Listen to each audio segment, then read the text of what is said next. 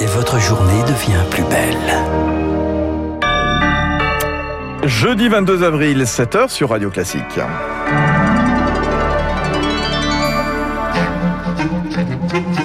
6h30, 7h30, la matinale de Radio Classique avec Fabrice Lundy. Avec une petite lumière au bout du tunnel, le déconfinement à la mi-mai qui se précise, réouverture des terrasses, des commerces, des lieux culturels. Jean Castex en dira davantage ce soir à 18h. La question des écoles également au cœur de cette euh, conférence de presse du Premier ministre. Euh, la rentrée pour les plus petits, c'est lundi, mais avec quel protocole sanitaire? Et puis nous irons en Guyane, où la vaccination ne séduit, mais alors pas du tout. Les médecins sont même obligés de convaincre la population à coup de bons d'achat et même de briques de jus de fruits. Radio classique.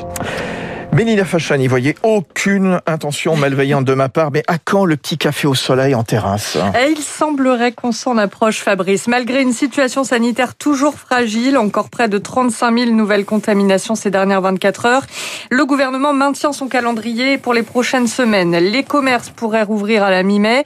Les ministres du Travail et de l'Économie rencontreront ce matin les partenaires sociaux. En tout cas, les restaurateurs et les gérants de bars sont prêts. Ils n'attendent plus que le feu vert. Reportage à Lille de Cyprien Pézril. Avec près de 8 mois de fermeture cumulée depuis le début de la pandémie, Sylvain Manœuvrier a eu le temps de remettre à neuf ses deux restaurants. On a refait euh, les toilettes, un peu d'isolation, les cuisines. Euh. Après, évidemment, j'ai hâte de reprendre mon métier euh, qui n'est pas de faire des travaux, mais qui est de, de, servir les gens. Pour accueillir de nouveau ses clients, il a réparé ses machines à café, ses tireuses à bière, repris contact avec ses fournisseurs et désormais, il cherche du personnel. Là, on, on passe des entretiens. C'est une quinzaine de salariés. Ils ont envie, quoi. Ils ont envie de retrouver le contact euh, avec les gens, euh, même si on se doute bien que le contact euh, aura quelques barrières. Si la perspective d'accueillir à nouveau du public réjouit, une question majeure reste en suspens, la date précise, et c'est justement ce que Didier Chenet, le président du GNI, qui représente les professionnels de l'hôtellerie et de la restauration, demandera à Bruno Le Maire tout à l'heure. Nous en sommes à la promesse du président de la République d'ouvrir les terrasses à mi-mai. Nous sommes dans l'incertitude totale de savoir comment, dans quelles conditions nous allons pouvoir rouvrir nos établissements. Les restaurateurs espèrent une réouverture le 14 mai au début du week-end prolongé de l'Ascension. Et pour garantir le service du soir, ils réclament aussi que le couvre-feu soit repoussé à 23 heures. Reportage de Cyprien Pézril. Alors toutes ces questions et concernant le déconfinement, le retour progressif à une vie normale, Jean Castex devrait y répondre ce soir. À 18h, le Premier ministre tiendra une conférence de presse. Il sera accompagné du ministre de l'Éducation nationale Jean-Michel Blanquer, puisque lundi, après trois semaines de vacances, c'est la rentrée en primaire, en maternelle et dans les crèches. Le protocole sanitaire va-t-il être renforcé? Pour Philippe Amouyel, professeur de santé publique au CHU de Lille, il faut être réactif. Dans tous les cas, il faut essayer d'anticiper.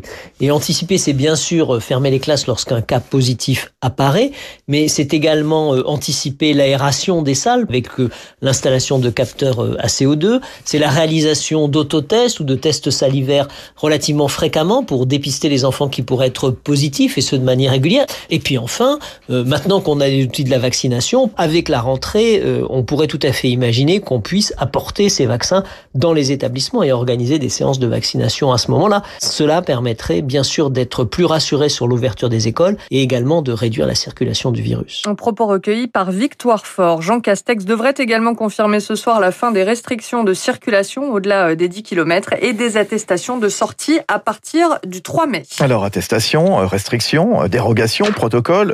depuis un an, ben, ces mots sont malheureusement rentrés dans notre langage courant, et Cette pandémie aura mis à rude épreuve l'administration à la française, mise en exergue aussi souvent sa complexité, ses lenteurs, voire ses lourdeurs. Camille Schmitt. Il y a quelques semaines, dans le centre de vaccination de la Île et Rose, dans le Val-de-Marne, des doses de vaccins étaient non attribuées en fin de journée et alors que le maire Vincent Jeanbrun a voulu les donner à une commune voisine. Eh bien, il nous était formellement interdit de transférer ces doses vers un autre centre de vaccination voisin. Tout simplement, nous répondait-on parce que ça ne collait pas dans les tableaux et s'entendre dire par l'agence régionale de santé non, ce n'est pas possible, mieux vaut les jeter, c'est juste insupportable. Une bureaucratie qui ralentit toute décision selon l'élu car la santé publique est un véritable millefeuille administratif. Le système de santé, c'est un État dans l'État. Thierry Mandon, ancien ministre de la simplification et de la réforme de l'État. En période normale, un système complexe, c'est pas forcément un système qui marche pas. C'est un système qui est difficile à comprendre, qui est parfois lent. En système de crise, on se rend compte que c'est plus possible. Un vrai travail de simplification est donc nécessaire une fois la crise du coronavirus maîtrisée, selon lui. Il faut faire un diagnostic très précis et donc il faut une équipe dédiée qui soit concentrée